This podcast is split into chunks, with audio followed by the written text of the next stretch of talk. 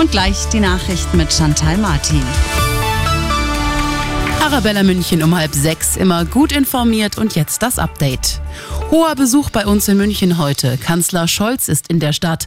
Am Rande der internationalen Handwerksmesse in Riem trifft er sich zum Spitzengespräch mit der deutschen Wirtschaft. Die Ergebnisse will Scholz dann gegen Mittag vorstellen. Kommen neue Bahnstreiks auf uns zu? Womöglich, denn die Gewerkschaft GDL hat jetzt die Verhandlungen mit der Deutschen Bahn abgebrochen. Eigentlich sollte bis Sonntag ein neuer Tarifvertrag stehen. Größter Streitpunkt ist nach wie vor die geforderte 35-Stunden-Woche.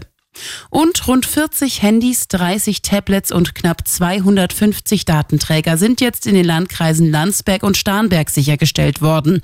Bei einer großen Razzia im Kampf gegen Kinderpornografie.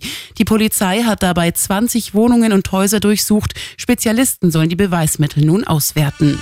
Immer gut informiert und mehr Nachrichten für München und die Region wieder um sechs. Und jetzt der zuverlässige Verkehrsservice mit dem Morgenhuber.